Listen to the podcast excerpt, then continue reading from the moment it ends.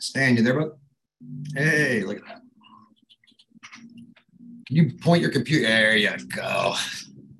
Oh, yeah, you gotta, I gotta find out what the hell that shirt says here in a second. The whole world's gonna find out. Let me connect this to the YouTubes.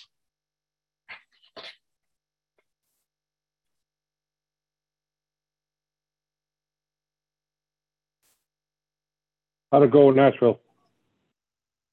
What's that? Nashville. I'm not done with it. I'll get it done.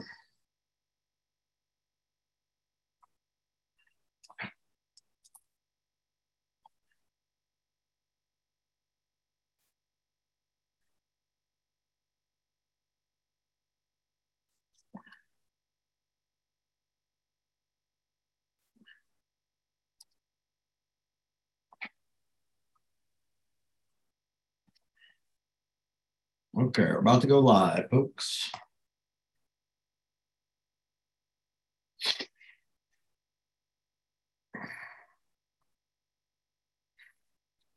Okay, so according to everything I can tell, we are live on the YouTubes, glossy forehead and all. Um, so first off, hello, hello, everyone. Welcome to the Jimmy and Johnny show. Okay, okay. So according to everything I can tell, we are live on the YouTube. I'm double feeding on the YouTube. Awesome, awesome. Okay, but kind of similar but different we got my man Stan Weiss as a guest today. Jimmy, my partner in crime, he is on his 25th wedding anniversary and he's out on a date with his wife in 25 years. Important to say that, I guess. Um, so anyway, I asked my buddy Stan Weiss, um, and Stan and I got a bunch of stuff to share with the world. Um, first off, hello, Stan. How are we doing today? We're doing good. Any better, I'd be twins. What is that shirt you got on there, man? It was a gift with all the grandchildren's name on them. So it works out pretty good. I could show it. So it says like yeah. P is for Paxton, O is for Owen. Uh, oh, one of the P's is for Kendall because there's no King one says Sawyer and the other one says Sydney. So that's all the grandkids, five of them. So, so, so old enough to have five grandkids. Uh, you know, live live the lives of two people so, uh, so Stan, give us a little bit of background on yourself, and then I'll dive into some other stuff. And we got some cool topics and stuff to talk about today. Yeah, my background it started off in uh, food with Wendy's International, working as that lonely assistant manager, working six hours, six days a week, open to close mostly, because that's the way you did it back in the old days. And then uh, I remember in Wendy's, one of the best things I like is they used to be in blue and white stripes. Remember those with the little Gatsby hat? Oh yeah. Well, I was the I was the first manager to come in that had regular shirts with a tie. So everybody was pissed off because I was the new guy on the block, and here it was. I'm dressed I'm dressed up, and they get to wear these things. Even the manager of the store is pretty funny. But anyhow, I worked my way through up into multi-unit. Had a great time there. Uh, learned a lot from mostly about systems, which was really my foundation in terms of my learning. And then I went into uh, airport business with a gentleman who uh, who owned some concessions. We built that company up from like six to eight um, places to over 40, and uh, all these different airports all over the country, an Air Force base, uh, college, university. We had a really good fun time with that. Um, got tired of traveling, went to uh, work at H&R Block, big name in taxes. I always got my taxes done you know, it was so it was the old thing where mom and dad got their taxes done at HR Block at Sears. So what did I do? Went to Sears and got HR Block done. So uh, ended up working for them, and uh, it was a really good time for eight years. And then uh, leadership changed different things, and uh, went and helped out a couple of people start up their uh, operations in tax resolution. A lot of people in the world are, you know, behind on taxes. They don't know what to do, so we helped them out a lot. Then I go to a hockey game in North Carolina and say, "Wow, look at my guy Jonathan. See what's up? How you doing? What's going on?" Before I know it, we're working together again. So, long story short, is Johnson used to work for me in the old days when I was in the airport business. First, he was a vendor, and uh, we came, became very close in communication. We saw things alike, and I said, "Hey, you want to take over Dulles Airport and and Reagan National Airport?" And that grew for him for a little while. So uh, we did that together. Created a lot of systems, a lot of different developmental things for our people. We saw some huge, huge successes. So that's about me. I'm uh, I'm out here having fun. Like I say, five grandchildren. Been married will be 40 years in February, and uh, just seeing what the future holds in terms of uh, continuing growing where we're doing. Yeah, so that was good. That was a great little summary. The uh, so yeah, so you went and saw this guy in North Carolina going to a Bruins game against the Hurricanes. That didn't work out so well for the Bruins, if I remember. Um, no. So, uh, but then you had some vindication, right? You you were at you were at the game that they lost. You were watching the game that they lost to Tampa, and everybody from North Carolina was crying and all this other stuff. So, uh, yeah, I was cheering for Tampa Bay, and then when Tampa Bay got it, I said, "Let's kick their butt." and uh, and hopefully they'll lose. And they lost to Colorado, so I was pretty happy. Praying for people to lose, I love it. So yeah, so Stan and I met many years ago in the airports, um, and it, it's kind of a, a full circle, which is really really exciting. It's creating exciting times in my companies. So we met. I was a vendor of his originally. I owned a company that cleaned exhaust systems and did all kinds of services for restaurants. And my background was always in restaurants. So I had this company and we happened to have the contract at Dulles Airport. And, you know, one day I go there and I, you know, I, I got to meet the people and who have the concessions. And I run into this guy, Stan. I'm like, this MFer, right? From Boston, rugged, like rough, right? You know, like, hey, this is what I need, you know. Um, and it was awesome. It was awesome. And we became friends and we would talk and we would talk about restaurants. And he, uh, he tried to recruit me so many damn times. So I'm like, you can't afford me. And I was getting married at the time. That's how far back this goes. And I was like, you know what, God, I really like should look to do something different. You know, that type of business was a lot at night, right? It was good. It was great. I had crews out, but it was, you know, I just, I, it was funny. My wife at the time, she had uh, she worked during the day, right? She'd get home at like six o'clock at night, and I'd be like, uh, "Okay, see you later. I'm to go out and check on everybody." So it was like not the best when you're looking down the road. And Stan just happened to offer me a great job. He's like, "Hey, I want you to like, you know, take over Dulles National, uh, Pittsburgh, and then we ended up in BWI, the longest night of my life, right? The, uh, you know, the uh, Hitler's got the night of a thousand knives or whatever. You know, we had a night where we transitioned. There were 42 restaurants in the BWI airport, and we had half of them, and another company had the other half. And they, we literally, we had, so we had about 24, if I remember. And literally, we, the first night, we, it was like a Friday, Saturday, Sunday, terrible timing, but we closed as a Burger King.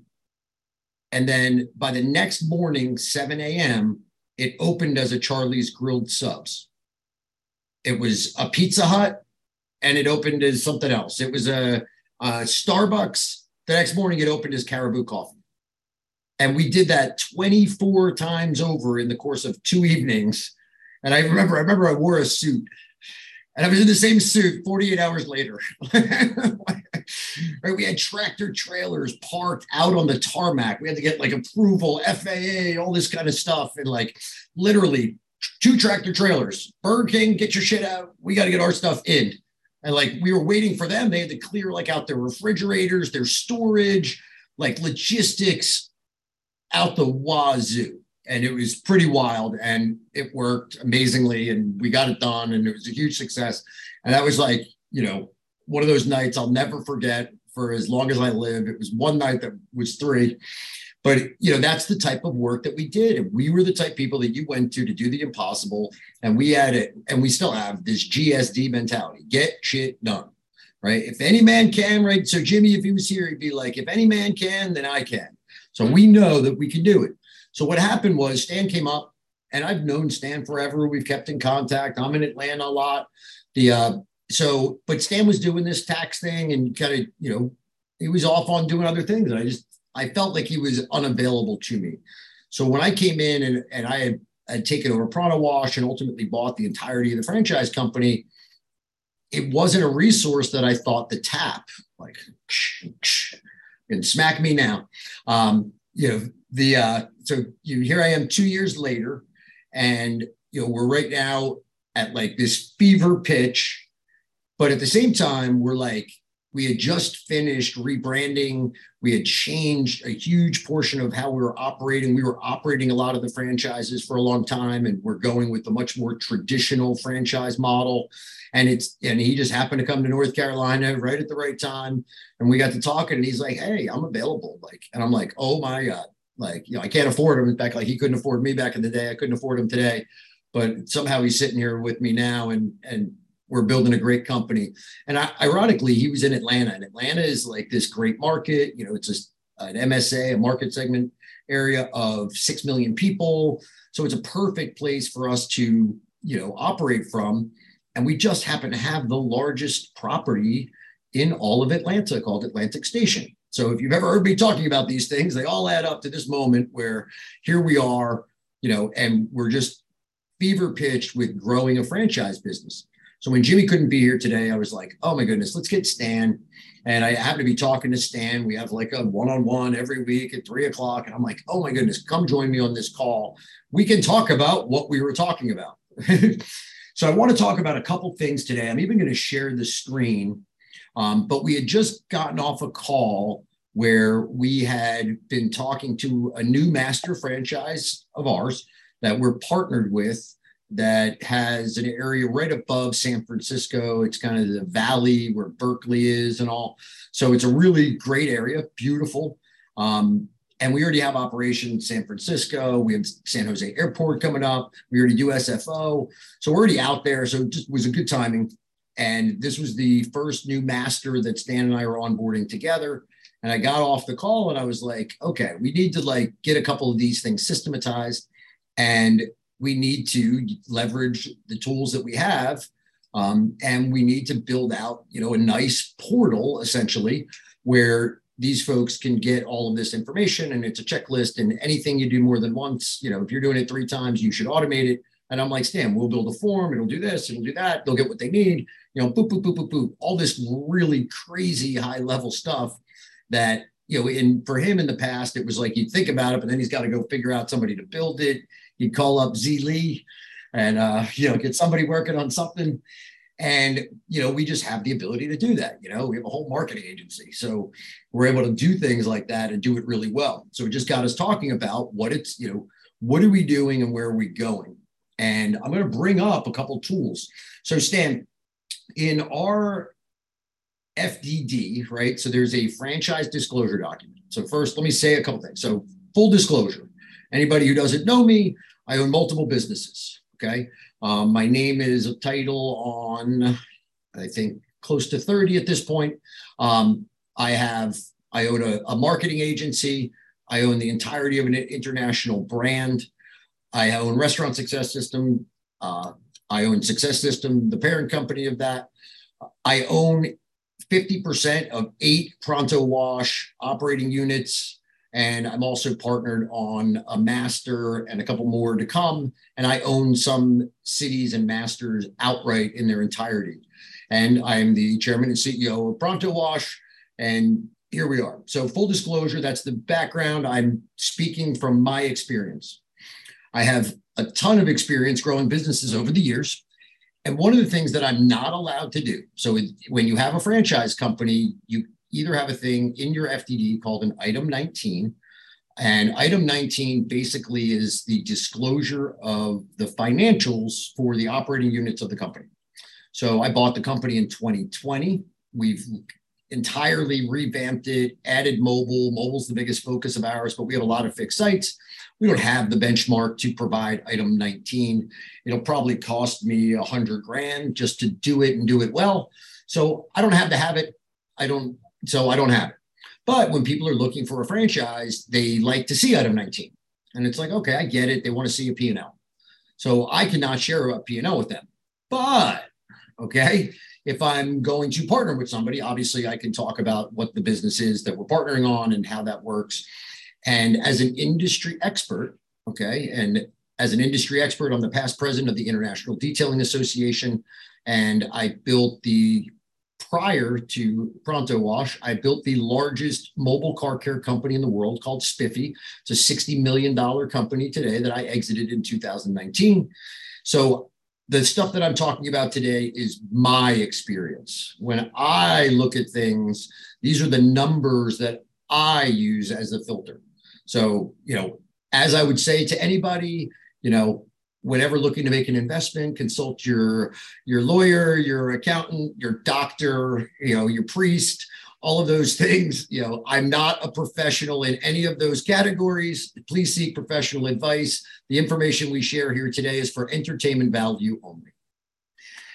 So all that being said, Stan, let's talk about some cool shit. yeah, well said. Well said.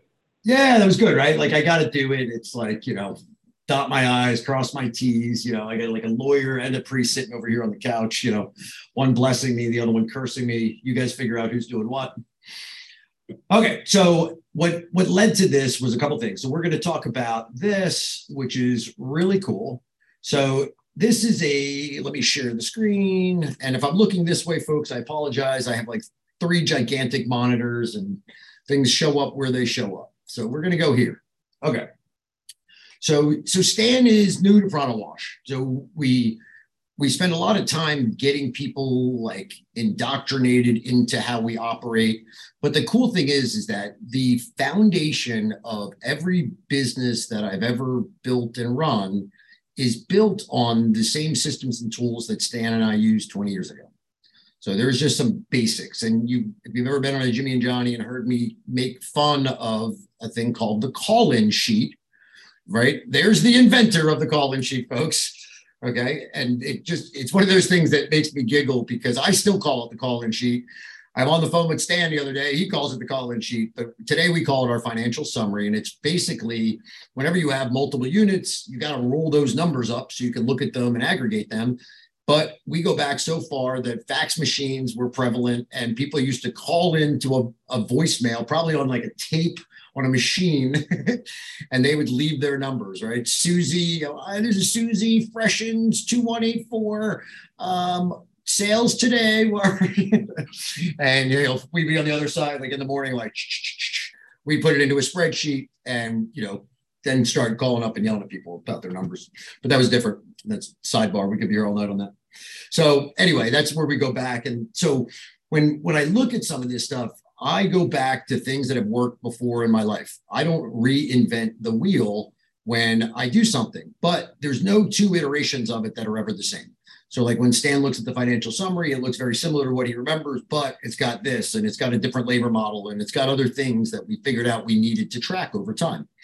This tool here is a tool that I've used for a really long time, and it goes back to even my restaurant days when I had restaurants, we used to have this, which is like a, a, a, startup checklist that you basically put everything in order and count down. And it used to be like 12 months. And you know, you finally get to a place and you open a restaurant.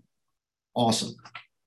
God, thank the Lord, I'm not doing that. I won't I won't say much more about it because it's very possible that we'll be introducing a food service franchise here very soon. Um, but I don't want to get into it. But anyway, so to take something that used to take, you know, 12 months and reduce it down to essentially nine weeks is really nice. So if I can get a business from zero to hero in in just a couple months, then that's good. My investments I'm going to show today are minimal, and the upside of the car wash and detailing business in general is is really good. And people know that historically car washes right? Car washing is different when you think of like that big building on the corner of you know harrison and main that's a real estate business. That is about having the right piece of property with the most car counts to put the most people through that's literally what it is. It's a giant factory and you just want to shove things through that factory we do one, we have fixed locations. So we have a bit of that. But we want to ramp that up and we like to do additional things. We like to bring the convenience, right? We call it the Amazon effect inside of our company, but we're very much swept up in all this. And I've been doing it since Uber came out, right? The first thing that I did on the car washing side was we built the first mobile app. And back in the day, we used to be, oh, it's the Uber for car washing. Well, if you know anything about those models of people trying to do this marketplace, get a bunch of you know independent contractors to do it, it works in a very small niche, and it only really works in the transportation and taxi industry because to have a true independent contractor, the person needs to come fully trained. Right when you hire an independent contractor, Joe Plumber, and Joe Plumber shows up at your house you don't give Joe Plumber the tools, the instructions on what to do, the supplies. Joe Plumber shows up with his expertise. He brings his tools, he buys the supplies and charges you for them. He's an independent contractor. Well, when you try to do that in any other industry, right? But then when you look at the car industry, people have their own car, they already come trained. It actually qualifies and works. And you see them fighting these, you know, national battles but people try to do that in all kinds of industry. They try to do it with maids. And if we tried to do it, it doesn't work. The minute I give them a checklist, I tell them what to do, I give them direction, I make them use my product versus theirs, it'll it doesn't fly. Somebody's got a loop. Did you get that? There you go. So um you have like YouTube open behind you or something or another browser.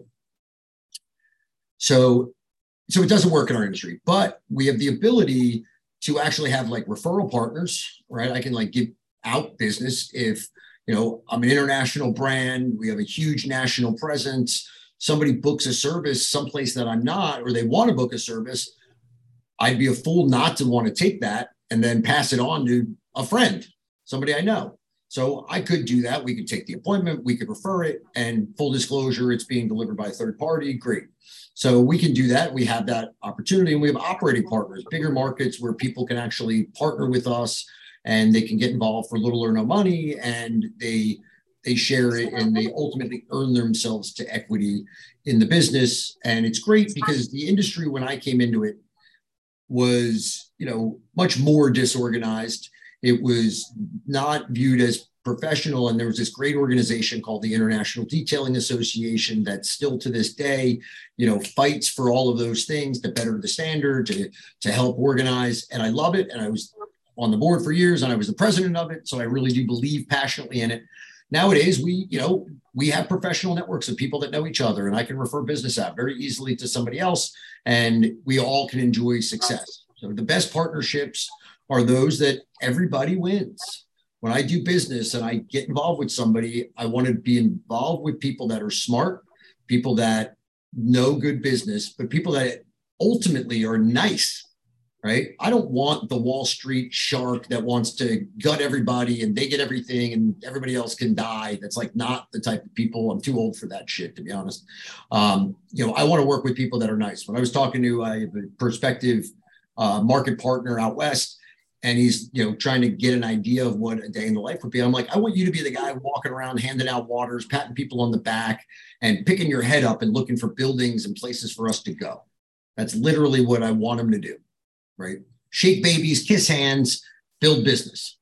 So, you know, one, we're looking at all these different things, that we're going through today with a different uh, partner, and we're like, okay, let's show them what the process we're going to do. We look, we we brought up, right? There's a whole planning agenda. These are all tools that we use, right? We got a, a BHAG, big, hairy, audacious goal. We have timelines, budgets, tasks, right? People's names get put to it, barriers, right? He's constantly asking people about their barriers. We get a little bit of feedback, Stan, and I'm assuming it's. I got nothing going on. No.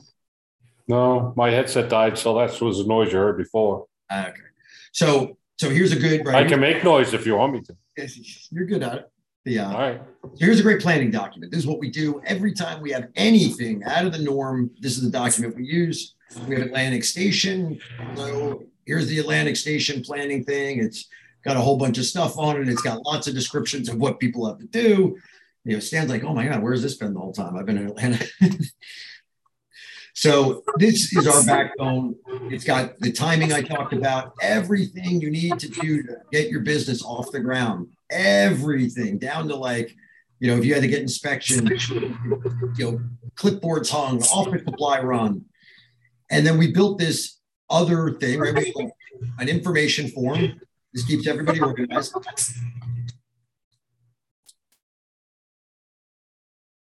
So this keeps everybody organized.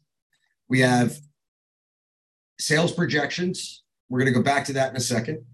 We have a use of funds, and the use of funds. If you look at this thing, it's pretty cool. It's actually it's linked up, right? So if I want to see what these leasehold improvements are, I go here and I say, okay, those are the leasehold improvements, and the uh, uh, perfect timing. I want this off here. The uh, so those are things that when we go and we have to build out a place, these are things that are considered leasehold improvements. Basically, they're going to get put in and never taken out. FF&E, furniture, fixtures, equipment. Here's everything that we do. And literally I can go in here and I can put it in there, key exchanges, everything, boom, pops out numbers. So we have this for everything, right? We have assets and vehicles, what they cost to build. Franchise in a box. We show up like no other. You become a franchisee of ours. A box shows up and it's got everything you need to immediately. It's got big old signage and things like that in it that pop out and you're instantaneously, you know, up and running. So anybody out there, and these are the reason I show this stuff to the world is because anybody thinking about having turning their business into a franchise, investing in a franchise, doing something. This is the stuff that you should be looking for. It's really the core and the heart of the company that matters. And guys like Stan are, you know, I want guys around me with a vast amount of experience because ultimately it makes it easier and better. And Stan, what did you tell me that you want your job to be ultimately that you're going to do with our uh-huh. franchise? Oh, well, I, yeah, you too you took the words out of my mouth with the owners because all I want to do is go into the different uh, different places all over the country or wherever we may be, and be able to say, "Hey, how you doing? What's going on today? What can I do for you?" And give them a hug because they're kicking and they're doing what they needed to do. Pat them on the back, but also challenge them on the other side. What's going on? What do we have to help you with? Because as a franchise, people don't always get the support they want from the franchisee. That's why we're we're so the other way, the franchisee the franchisee doesn't get the support. I don't think. No, and, and it's like we got to make sure that we take care of them, and if that means, and I gave Jonathan this example earlier, that if we go into a town, Egypt, Idaho, I don't know if there is really one, but if there is, I uh, apologize. but anyhow, they if we go into town and the guy's struggling or the partner's struggling with I, I need to know how to i can't build sales. I, i'm just dying. We're going to go out right then and there. We're going to go somewhere. We're going to go find him some sales. We're not going to say oh here's the plan and and we write this gorgeous plan out and it's five pages long and a lot of checklists there. We're going to go out and do. And that's what i think that people need to see and that we're going to do as a, as a standard is our people when they go in they're going to make sure we're doing the right things the right way the way they were, they were taught because they're all going to be certified in training in atlanta. And at the same time be able to know that we can go and help you on anything. You need uniforms? We're making a phone call right now. Let's get it. If yeah. you need a piece of paper we'll go get it. it and it's that simple because my philosophy and my whole entire career has been if you have a barrier what do we need to do to remove it? I'll tell a quick story about the, the place in Dulles. It was before Jonathan joined me. It was, I think it was, it, it, I think it was a Burger King before it was a Wendy's. But let's say it was Burger King. And I'm coming in there and I'm coming from out of town. And this girl's on the register and she's like this. And, you know, like she's going to fall asleep. And I said, Hey, how you doing? What's going on? And she said, Oh, what do you want? And it's like, okay. So I ordered some food and I sat down. I watched her. She did this like for 10 minutes.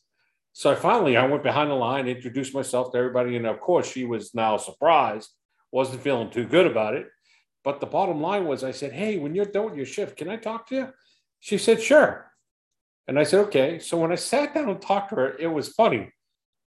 In in in the sense of what was so important for her, the barrier that she had was a single mom working two jobs and had one uniform for Burger King and was cleaning it every night because that's her standard in life. She would not go to work with a dirty uniform. She wanted to, and she was tired of asking. I made a phone call and she had uniforms the next two days. And then she told everybody in the airport because we had other operations. We just had Burger Kings, we had other operations. And people saying, What? He did that? And so, like now, when I would come into town and be like, Hey, can I talk to you? hey, can I talk to you? But I like that because if they know they have a source, and that's what we're going to be, we're going to be a source of support. That that uh that spreadsheets that Jonathan showed you, that package deal there, it is a turnkey atmosphere. It's a turnkey to say, from get to go, this is what we're going to do to help you. This is what we're going to do to make you successful. Does it mean that they don't do anything? Of course not. There's a lot of work for them to do. You know, that's like one of the guys said today, well, his son's going to run the business. And we said, okay. And he says, well, I think I want to come for training. It was like, why not? You need to come. You need. That was great, actually. That was fantastic, actually. He's like, yeah, and I was like, I'm like, God, yeah. The more was great. It was great, and it's like we now we're making a plan. Tomorrow we're going to sit down. We're going to fill out the whole thing, the whole chart, whatever it takes to know that. And then we got to back it up, obviously. And we know we're going to be able to do that because of the support we have. Will we miss something? Maybe because we're human, but at the same time, that's where we say, okay, hey, we missed that. Let's do better the next time because there are going to be a bunch of next times and we get better as we go along. But uh, I guess my point is it's been created.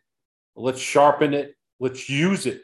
Because my system uh, back in the old days, like I'll go into Wendy's today and I'll tell you, Wendy's was my foundation for all of my leadership. So I thank them for that for over the years.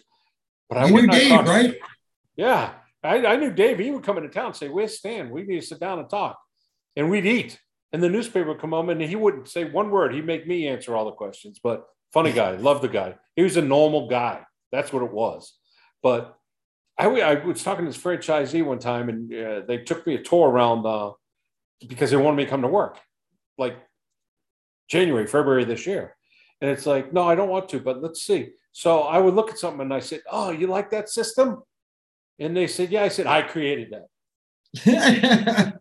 and she said, What? And I said, Yeah. And then we went to something else. And I created that too.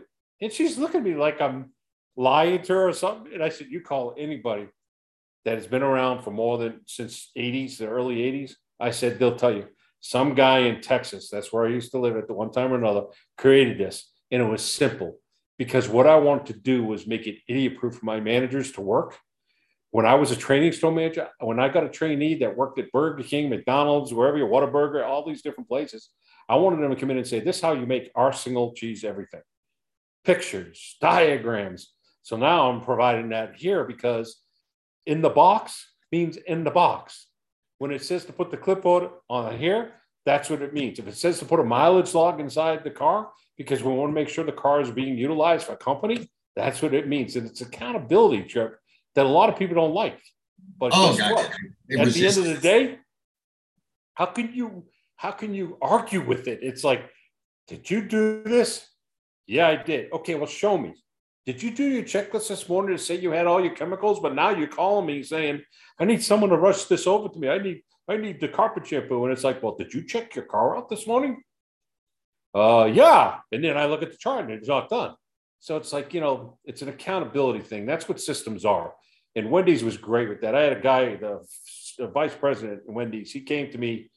I was running a store next to where the Texas Rangers play. And I just took it off. I'm having Oh, I'm having I'm having huge success. We are doing 14 grand a week. I had it up to 25. I was training store. If I didn't want to work, I worked. If I did, I did. That's how it was in the old days. But he's visiting me and he says, So talk to me about how you open up the store. So it's like, I do this, I do that, I do this. He says, Well, how does everybody know how much lettuce to do and tomatoes and this and that? And I said, Well, we have a conversation in the morning. Okay, Sally, you do four cases of lettuce because this is what sales are. He said, but I don't see it anywhere. So something happens to you, you're on vacation. God bless. We're going to let you go on vacation. How's it going to run? I said, well, my people know. He says, it's not good enough. And that's how I started to learn. I started posting flowcharts. This is where it goes. This is where it happens. This is what time it happens. Here's your time goal. If you don't hit it, we're going to have a conversation. Why? If you're going to take two hours to do three cases of lettuce and you're going to take three hours to do one case of lettuce, we have a productivity issue. And I'm going to address it. But it was all in writing. So you could always go back to a problem that was going on, whether it be restaurants, uh, selling keychains on the side street. It don't matter. You can go back to it and say, did I do this? And if I didn't, you'll find automatically it's because you didn't follow the system.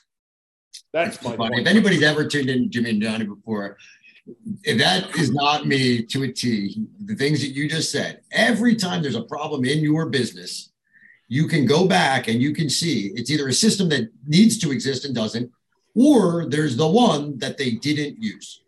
And it happens all the time. It's so one of the, it's, you know, we'll talk about it, but it relates to, to this business. One of the things that Burger King introduced, which I thought was cool, they they used to take the closing checklist and then the opener they had a column where the opener would come in and open and he would rate the close. And if you look at our blue book, we have a daily management book. It's got all the checklists and stuff in it. If you look in there, there's a the first thing you do is you do your figure eight around your business and you rate the close, right? That they do everything. If not, you know, you're gonna have a conversation. But those types of systems keep when I hear grumbling in business, it's usually because of management, not like that management isn't there and it's not management pitching but when things aren't happening and like you talk your girl with the uniforms right? That's management. They're not managing the business. That when they're counting their food are they counting their marketing supplies and their uniforms and and then placing the right orders and maintaining par levels? On the sheet that i just had up it you know literally next to it was a par level for what it was to to like here's what we were looking at. It's like here's the par level for a fixed site right? It's that's column gets put over here and it gives me all the math. So like those are systems. Now, if somebody all of a sudden they don't know about this system and they, you know, my favorite is people go into a restaurant, they might have worked at the same restaurant and they go into a new restaurant in a different location, but they order like they're at the old restaurant, right? They're just like, oh yeah, I need 20 cases of this and this, you know, like their inventory is like whacked. Well, you can't do your order and inventory from the office. Okay. You have to go where the supplies are.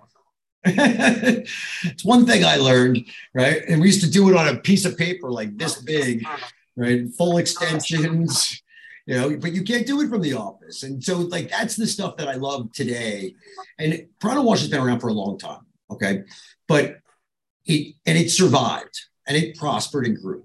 But it was just like, uh, now today with the core of good systems with all these things really tweaked out now we get more juice from our squeeze on a location because it is really really organized. And what you said i think is fundamental for every business. And i learned it at the ritz-carlton. It's constant and never ending improvement. So what's going to happen now is we have great stuff. I brought everything here already a couple years ago and we've implemented a lot of it. Now stan's going to come in and he's going to be like that's all great but why couldn't we make that one thing better? And like that'll be his stamp. His stamp will be to take it all just another notch up. And then when he circles around, he'll come back and it's like, okay, let's take it another notch up. And that's why we are hands down the industry leaders in this business. That's why we have phenomenal growth, huge projections, investment opportunities out the wazoo. That's all because of what we do. So like this is fundamental to us. And if you don't have these tools in your business, I don't care what you're doing, you're selling keychains on the side of the road, you got to have an inventory, right? Because what happens if you know you get a big fair coming up and people coming to town, you don't have enough. What's the old saying? If you got a hot dog cart, you got a hundred hot dogs, you better have a hundred buns. So yeah, your business should be this organized. That's funny. My daughter just walked in, and that's when Jonathan met my daughter back when she was probably maybe seven or eight years old. This is how far back. Me? Yeah. What you call me? Trouble. Yeah. trouble. And it was funny because it took your daughter to work day. So we get on a plane, we go to Pittsburgh, and we had uh, Charley's Grilled Subs there. And one of the biggest things in the airport, if you don't realize, is sampling. People walk by, you sample. Hey, how you doing? What's going on? Would you like to sample? So people can taste it, walk away, say, "Oh, I'm going to go back there," because they don't come to the airport to eat. And here is this six, seven year old. We told her what to do based on the system. And she was going out where people were sitting at waiting for their plane and brought this sandwich cut up in probably 10 different pieces. And before you knew it, people are starting to run back. Oh, she's so pretty, blah, blah, blah, blah. But the point is, we hired the right person at that time to go do that because she was out there. She made it happen. We got sales from it. And that's where, you know, not only you got to follow your system, you got to have the right people. And, and, and I say that, you know, when I've interviewed over the years, different jobs with different people, well, what's your number thing, one thing? And it's like operations number one. I said, you got to operate and down there, there's all these levels of systems, blah, blah, blah, blah, blah. Bottom line is you got to perform, you got to have high performing teams. If you don't have high performing people that are going to work for you and understand all of that, what, what are you going to do? How, how do you succeed?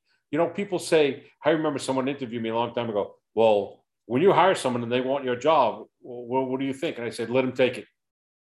And they said, you're not, you're not, you're not worried. I said, no, I'd rather my people. I left uh, my last company, the big company I left, and the girl that was a lonely person, a trainee, I'll say it, H&R Block, she was she was a tax preparer, and she ends up now running my old district. Whether she's doing good, bad, or different don't matter, but she's doing it because over those years we listened, we talked, we shared ideas, we came up with new stuff because it was stuff I didn't know, she didn't know. We started exploring. But my point is, you've got to take the time to really get the people in there because if you do, then all you do, and he's got the pillars up there, is once you get your people in and show them the operation, it's just, I used to hate going to any meeting. I don't care what brand I was in, whatever it was. If we were talking about the minimum standard, like if we were talking about food costs and labor, I was pissed because all I want to talk about is sales. I want to talk about how we're going to build the bottom top line because everything flows to the bottom. If you have your controls in place, if you got your people in place, if you're scheduling right, are you making sure that you're doing the right things marketing wise? Sales, sales, sales. Then you got to have your people grow because nobody wants to work fries at Wendy's all their life. They want to get, they want to proceed, they want to move on, or they don't want to just be the tax preparer. They want to be the DM. They want to be the person who's in charge of the whole area and and and be able to expand their wings or go into marketing or go into uh, consumer affairs. You know, people. There's so many different things that they could go into. So and maybe that's where I get it from because you know, and I said it the other day.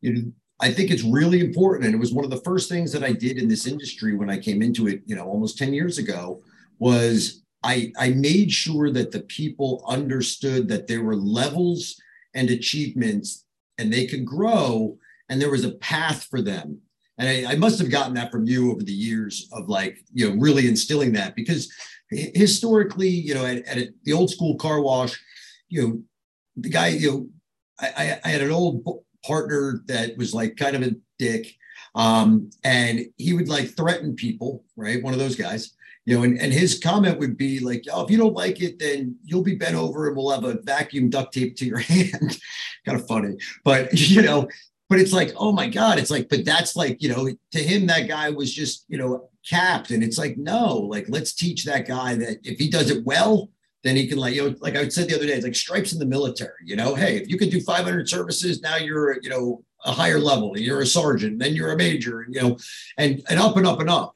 And for us, it's, they can get to be, you know, a master detailer, they can be a trainer, they can be a supervisor, manager, owner. Like that is how it works for us. So I agree. And I think I got that from you somewhere along the way of really instilling that. Because again, I think the food service industry is one of those that, you know, people feel like they're a little bit stuck. I never felt that way. I always wanted that CEO's job. You know, I, I wanted his job from the get go. But I want to call bullshit on you. Okay. But before you said, you know, what's the number one thing? You said operations. I asked you that question a month ago, and the number one thing was not operations. You remember what you said? Uh, I said people. You said your family, which is yeah, that, yeah, that's true. That was your number one. You were like, okay, you know, because it's not about money and that stuff at our age, right? It's about doing something that you care about, building something, having some fun. And yeah, the first thing you say, it's like, okay, family, quality of life, right? Then it's like, you know, then it's operation. Then it was like, then it was, you know, people, and then money was like way down here, you know. So I just appreciate that about you, and you've always told me to hear your daughter walking through. It was nice to see her a couple weeks ago and have lunch and stuff. Like that was cool, and it's so funny to look, you know, twenty plus years.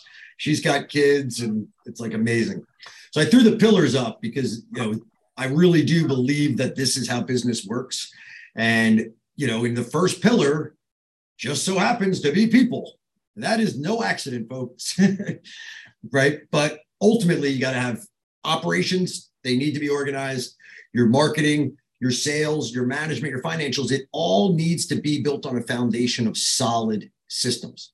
Every one of those, everything there has a checklist in our world that I could show you.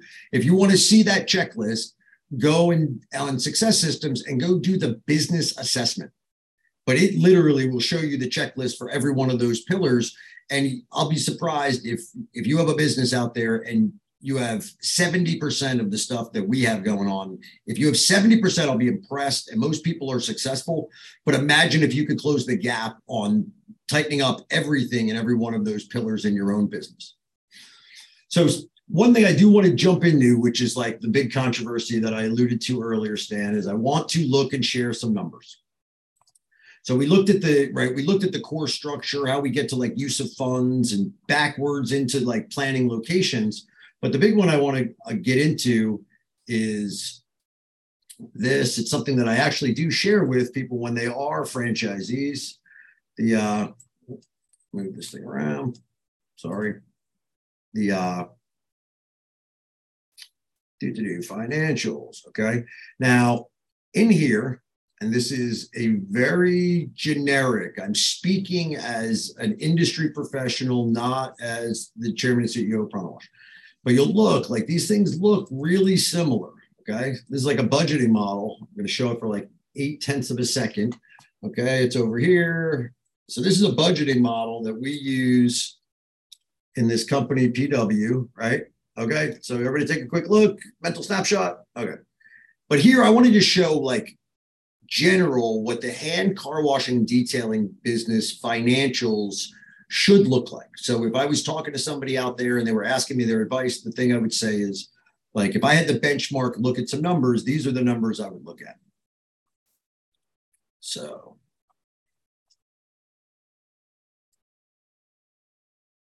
Stan, can you see that, Stan? I can definitely make it bigger, by the way. Yeah, make it bigger. I'm old. I had a nickel for every time I said that. Yeah. I'd have a lot of nickels. Um, okay, so let's go here. Okay, and I'm even going to show some stuff here at the bottom. I just want everybody to see. Wow, it's really weird. It has three tabs, just like that other sheet. Um, okay, so here's the mobile model, right? There's definitely different models. I was talking about the car wash on the corner. Like that's a different model. That's like it's it's a a real estate play. And the only model that really works now in that, right? The old full service tunnel, lots of guys touching cars, like that's that's not the profit model. If you talk to anybody in that business, the model now is the five dollars car wash and you know vacuums and all that stuff for free.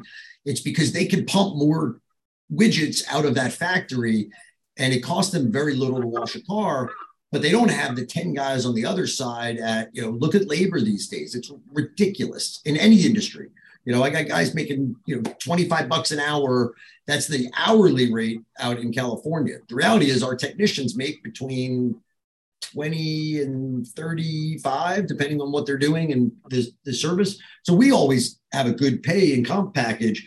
But, you know, when you look at it back then, it's you, you, you have a bunch of guys wiping down cars manually with a towel to get it finally dry at 15, 20 bucks an hour. You can't do it. It's unsustainable. And the economics don't work. But to put people through that machine, that factory, and get them to go do it themselves, uh, it, it's very, very, you know, we had two. So when we started Spiffy, we had a full service tunnel car wash and we had a, an express wash. And literally, the express wash so outperformed the other one we we actually used it to cover the debt of the other one because the other one would lose money and the express would like carry the whole company so here's numbers these are like so everybody anybody looking at the numbers here these are i'm going to give you some baseline assumptions you can make And there's three models. There's a mobile model, there's a location model. Okay, that's like a fixed location, but we always look at this stuff with mobile.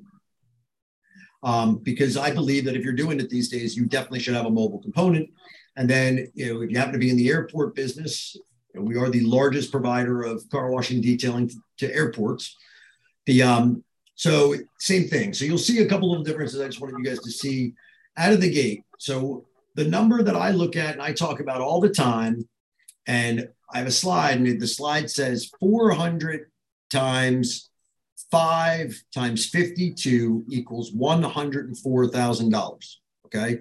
That's $400 a day, five days a week, 52 weeks a year, revenue on a mobile vehicle at 104,000.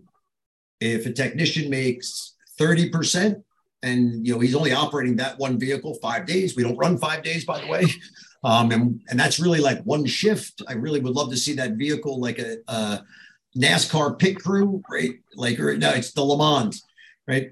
It's a 24 hour race, right? They come, they yank out the driver, they they fuel it up, they put another driver in, and out he goes. That's that's how I look at mobile. If I can do it, I would have it where the vehicle pulls in and like they plug it in and like everything refills and the guy's out the door and like how long how long does it take in uh, F1 for a pit stop? Um, under three, well, Under three seconds, definitely. Two point nine. Two point nine. You know, oh my God, I, I want him out the door in 2.9 seconds and back on the road. So you think of airports as kind of a cool model because if when we're in the airports, we can wash cars. We know when people are returning. So I know, like, you know, Stan, you flew out, you left your car, you're going to be back today at 10 a.m. Well, I can back into that and know that I got to get your car done before you come back. We always say that we do it within 24 hours. We actually do it within four. Um, but I can plan that pretty well. And if I plan it that that service happens in the off hours, so say before six o'clock and after six o'clock, that means from six to six, that same vehicle that would be servicing that car at an airport can actually be out at a building servicing a building and then at night it does it so now i don't get $400 a day i get 800 really 1200 you know let's be conservative so but those are just some basic metrics that i like to see so when i'm looking at this and you see mobile it in my world this is two mobile vehicles right so if i'm going to have a business i'm not going to have anything less than two mobile vehicles my products and supplies are relatively inexpensive. It's not the big cost thing. In the food service industry, yes, labor and food. In most cases, it was food over labor, which is weird. In our world, it's all labor, but we have a good labor model. We pay our technicians a percentage of the service. So they get 30% on the service, but they also have the ability to get more. So if that vehicle is supposed to do $400 a day and they do six, then they get, you know, 32%. If they get to seven, they get 35%. So it, it creates this environment where they're definitely invested, but it also gets that extra service at the end of the day. They're driving back. They they just finished up at a recurring service location, a building, and they're driving back. And we have that, you know, that enterprise detail that we got to get done. Well, if I know I'm at 650 and I'm going to go do a, you know, a $75 interior detail and it's going to give me three more points on the day plus my commission on it, well, guess what? tell me where it is. I'm on my way, right? So it's just things like that that we know that work. But the baseline is we, we look at 30%. Vehicle cost, you know, it's in here, but it's backed in here really as a cost if you were going to be paying for the vehicle over time, which is a good way to look at it. If you ever hear me really talk, I usually talk about 42% labor and 8% all in product cost, 50% gross margin so the reason that I always talk about it that way is because I usually don't have the vehicle cost in there. And when I look at the labor, I like to budget that extra 12%, one for the flex in the labor, but also for supervisory. You know, you got to have somebody that's like in charge over there. So then I, I go down, and I'm like, so I got my gross margin. I pop 10% in for management labor. The reason I look at it that way is because I know companies that actually will manage a franchise business and they charge 10%. So I like to budget it in there. So employee related expenses, 2%. 2%, I don't know. It's the old Barnum and Bailey, right? 50% of my advertising works, 50% doesn't. If I can figure out what it was, I I would if I figured out what didn't work, I would stop doing it. You got to put some extra stuff in your P and L because things come up. But that's like fun stuff. That's it. That's buying bucket hats and cool cool things to go around their necks and the, the party of Christmas and that type of stuff. Marketing promotion, you know, I pop in 5%. I think it's a good number. You you have to reinvest in the business. You have to be doing marketing and promotions. Rent rent's a really interesting one for us. You know, this is budgeted at 1100 bucks a month. That's all over the scale in our our world. I will say this though, in my experience, malls are really high. And uh, my experience through COVID was they didn't give two craps. It was we have no traffic. Screw you, pay me and I'm not a big fan of that. Um, but I also have buildings that are, you know, campuses that don't charge me anything and they look at it as amenity. So there's a full spectrum. My experience, especially on mobile, the reason I budgeted the 1100 bucks, that's more for like if I didn't have a place to put my stuff, I would have to rent a storage location or have some type of hub, right? Got to park these things, got to like redo them. The beauty is, though, in my world, when I go into a city, the way we market and we turn on this uh, magic sales system, when we do that whole process, we end up with a lot of opportunity to have places to put our things without having to have a centralized hub that we actually pay out of pocket. When we built Spiffy, we go into a city and pay eight or ten thousand bucks for like an Amazon warehouse type thing. And literally, I remember being in in uh, Farmers Branch, Texas, right? Right outside of Dallas. And it was like our place, and there was the Amazon warehouse. So we would go into some industrial thing. We'd get a lot of space because we'd like to keep the vehicles secure. But my experience is, you know, you can do that definitely different. And the reason that I liked Pronto Wash so much when I found it was they had individual locations like Tampa, right? You look at the map of Tampa, they were like one here, one here, one here, one here. I was like, oh, why don't we just put two mobiles in each of those? Now I got eight mobile vehicles and you draw the circles and they all loop and connect. so I like that model. I'd rather have the vehicles spread out a little bit. And I learned that actually in California. We were in LA and we had come from the East Coast. We bought a company called Squeegee and we had assimilated them into our brand. But you know, if you've ever been on the, the 405 at five o'clock and you're trying to go from Hollywood to like, you know, Orange County, good luck. Okay. You got hours ahead of you. So we would literally pay guys, you know, almost as much as they made doing services sitting in traffic. So our idea was put a satellite up there and put a satellite down here and deploy from two different places. So that's where I came up with the original concept. And then I found Pronto Wash, or they found me. Um, you know, I always budget IT, phones, repairs and maintenance, Insurance, insurance is variable. This is at $462 a month. That's exactly what I pay at one of my locations. That includes garage keepers and all this other stuff. So, you know, but I've seen lower, which is nice, and I've had higher. So the uh, royalties in our world, royalties to a, a franchise run, you know, six, eight, 10%. I have six in here budgeted, you know, and not that these are franchise numbers at all. Okay.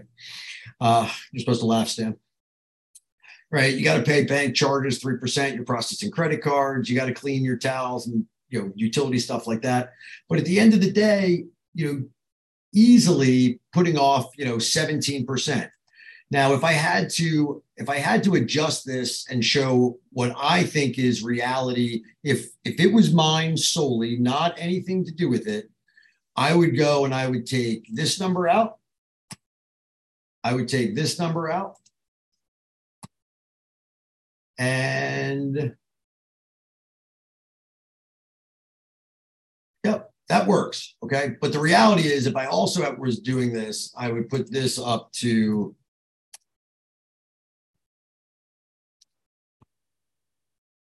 that. And me as the owner, that's what I'd be looking at. That was if it was mine, not a franchise company by any means.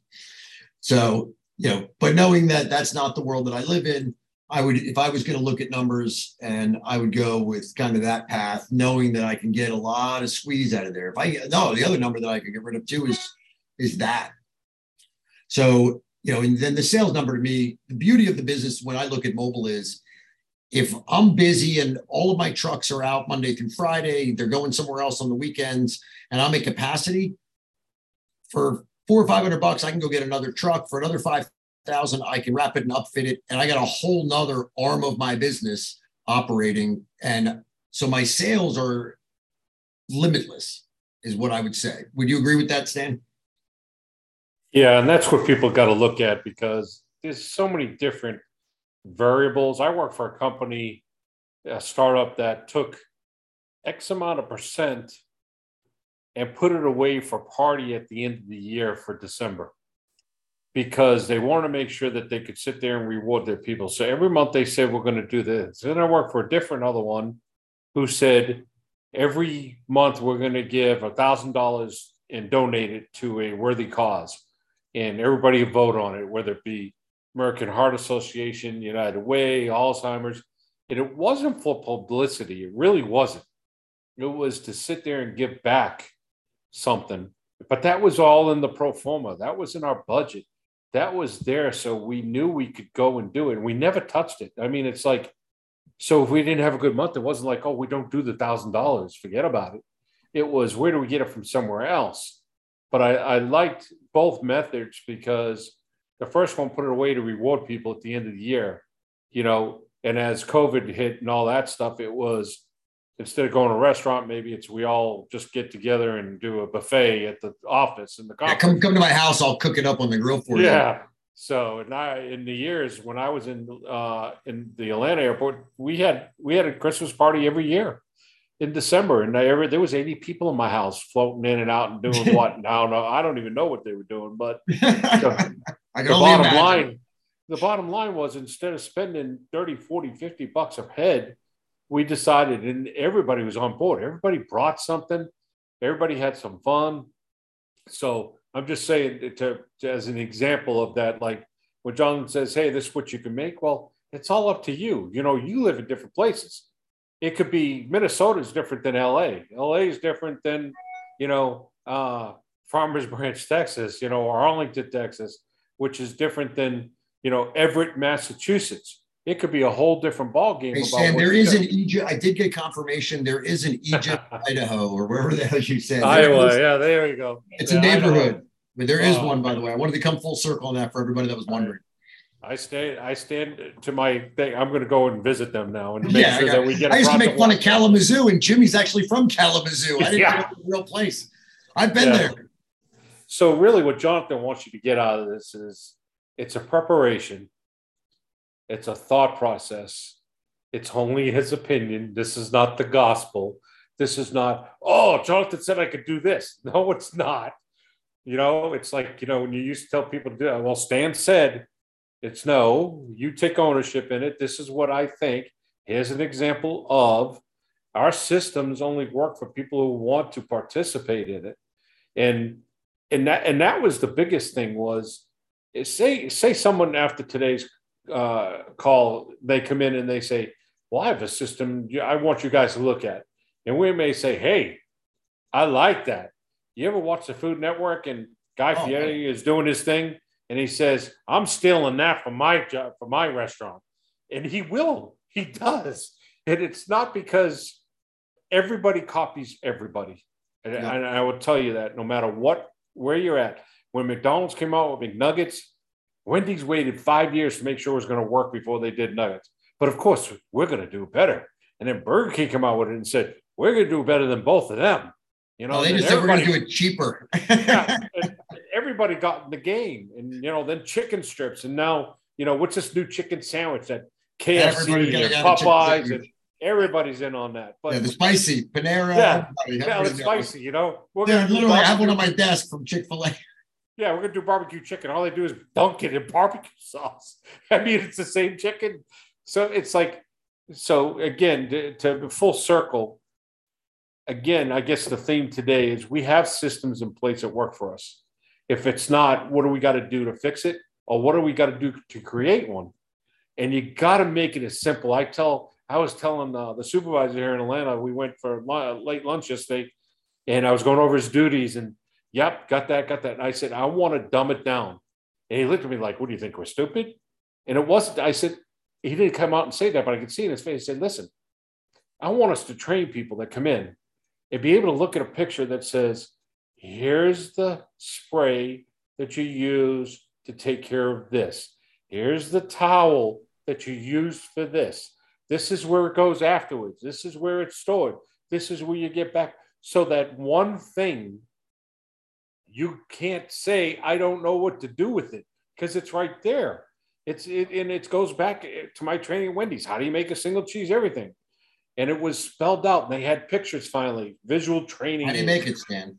You know, oh, it's uh, uh white, white, red, green, white, red, green. I remember that. ketchup, pickle, onion, tomato, lettuce. I'll never forget oh, it. And mustard. Never. And I'll never forget that because that's the way. So like, if I go to if I go to Wendy's and someone says no tomato or no ketchup, I'll say no ketchup, no tomato because that's the order it goes in. It's, it's, it's a weird thing, but that's what I do. And it's like anything else, you know, with HR or uh, H&R Block, you had to make it a point. We had to confirm your appointment. We had to bring it in. We had to see your stuff. You had to sign a thing that says we could take your stuff. There was so many things, and COVID changed our world.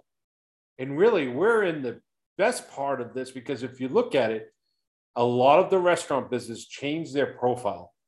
They changed it to you know, Chick fil A was the smartest one of them all. No dining rooms. We have drive through open.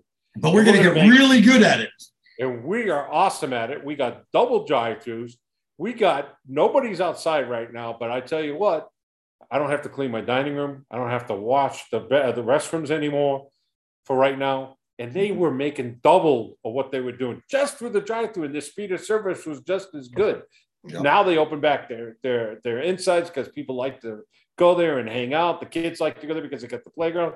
But everybody's got to change because of the time that we're in. And so our business, mobile detail, I, I would tell you the guy used to go to around the corner here, and, and I'm in Woodstock, Georgia, and I always used to go because they would do it. They would do the vacuuming, they would clean the windows, they would do, and it's like now I have a choice. I could go do it and do the rest myself, or I could pay someone triple the amount of money, and they only take two to three cars a, a week.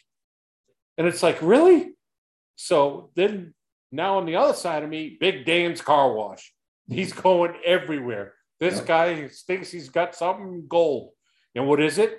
You go and you go through, you use his water, and then you got to go take care of the vacuum cleaner. And God bless America the other day, the vacuum cleaner didn't work and says, We'll have him working tomorrow. So like, you know, it's just it's just hilarious. Look at some of these things. And we come in, and Jonathan was right. We could go to Target shopping center, put the car out there, and if we get one car, there's five others behind it saying, "When are you going to take care of me?" Oh my goodness! I could just, I could literally, I could go pop up a tent right now, and I'll be there all night. Yeah, and it's and that's the vision that people get excited about when we talk about franchising or being a master franchise or just being part of our company. My next door neighbor, great operator, great sales guy. And I start talking about this, and it's like he sat and talked to Jonathan. And as we grow, we're going to utilize him because he gets it. It's like, I don't care how much you pay me. I'll pay you to come work for a little while because I want to be part of the vision. But it goes back to this pillars people, having the right people, making sure we got the right systems in place, make sure we're doing the operations. But this this financial thing, it's all up to the individual person. You know, you may be an insurance guy can get the insurance dirt cheap. So of course, of course, your your value is going to go down. Oh, we have people that are already in other brands tropical smoothie. They're doing their own pest control. They're doing this. They understand the business already. They just want to expand. They want to get different. They want to have, yeah, they want to just do some more things. And it's like, great, come on board. We'll take you for the ride. You already get it. Those are the people we really want. We want people who already know what's going yeah. on and be able to do that because they get it. They know it works. And you know, the pest control guy, he probably worked for the biggest pest control company there was and said, "I'm going on my own because I could do it better." That's how the. No, that's how the he's got a good one. Guy's good. Now he's got a good one. He's it was a family-owned business, and they just sold the family-owned business after a bunch of years, and everybody got taken care of. But yeah, like what I I end up talking to a couple different types of people all the time. I talk to guys that have more money than time, right? Millionaires and billionaires all the time. I talk to people that have no money but want they love the business, they love the environmental friendly side, all those things. And we have a great path. So it's funny. I just threw this back up because we didn't touch on it, but you know, people always want to know how much it costs to do it, right? And it really depends on like your license agreement and like, you know, and I tell people today, I'm like, buy as much territory as you can buy because that will like, you know, it's you're not gonna be able to get more of that if you buy it and then somebody else buys the one next to you and the one next to you. So buy as much as you can because you can always add vehicles and locations. And then here's, you know, here's a, an example, and I'm not going to go through it, but I left it up for a long time. So if anybody is interested in the finance, I take a screenshot and kind of look at this. But it's two different versions of how I, I would build it. When I build it, I go and I just buy the vehicles outright. We invest in them, boom, they're done. We depreciate them. Well, there's a whole nother value engineering model here that's about, you know, $40,000 you know, it's not any cheaper at the end of the day, but it's how you deploy your money and how you do that that makes sense. And these, both of these show it and it shows the assumptions that I was making on the other, but I left that up for a little bit in this. And, and there's my statement at the bottom Stan, you know, like this is not financial advice. We're not talking about pronto wash. We're talking about the state of the industry. And if I could do it, this is what I would do. So anyway, Yeah, that's that's I want to be clear on that as we wrap it up there. Yeah, Yeah. got to be got to be very. You know, you see all these commercials. Consult your tax tax Yes. advisor. It's almost exactly the same thing. They're not telling you that you have to pay taxes, but they're not telling you you have. It all depends on your situation. As I learned very quickly in that business, there's a lot of ramifications. So, I mean, reach out to us, talk to us, uh, see what you want to talk about. Enjoy, come on and talk to us about what's going on with you and what's happening with you. We're we'll be glad to because you know And that's any business, and that's the beauty. Yeah. It's so for me, you know, to have restaurant success, to have, you know, detailer insider secrets, you know, we have franchise success system.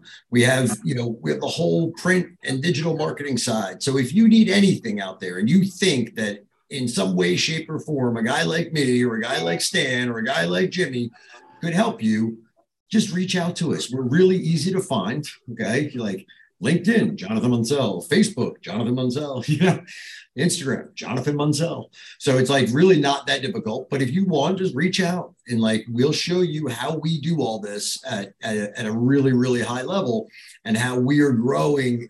Uh, the future is so bright. I do have to wear shades, but it's so bright. And, it, and we do this in different industries. We do this with, you know, what we do today and we do it for other people every day as well. So reach out to us. I just hope that people got something from it. I thought it was a fantastic call. Thank you for subbing in. The uh, Jimmy, if you're out there on your anniversary, I'm sure you're watching this under the table, you know, while your wife is you know, ordering.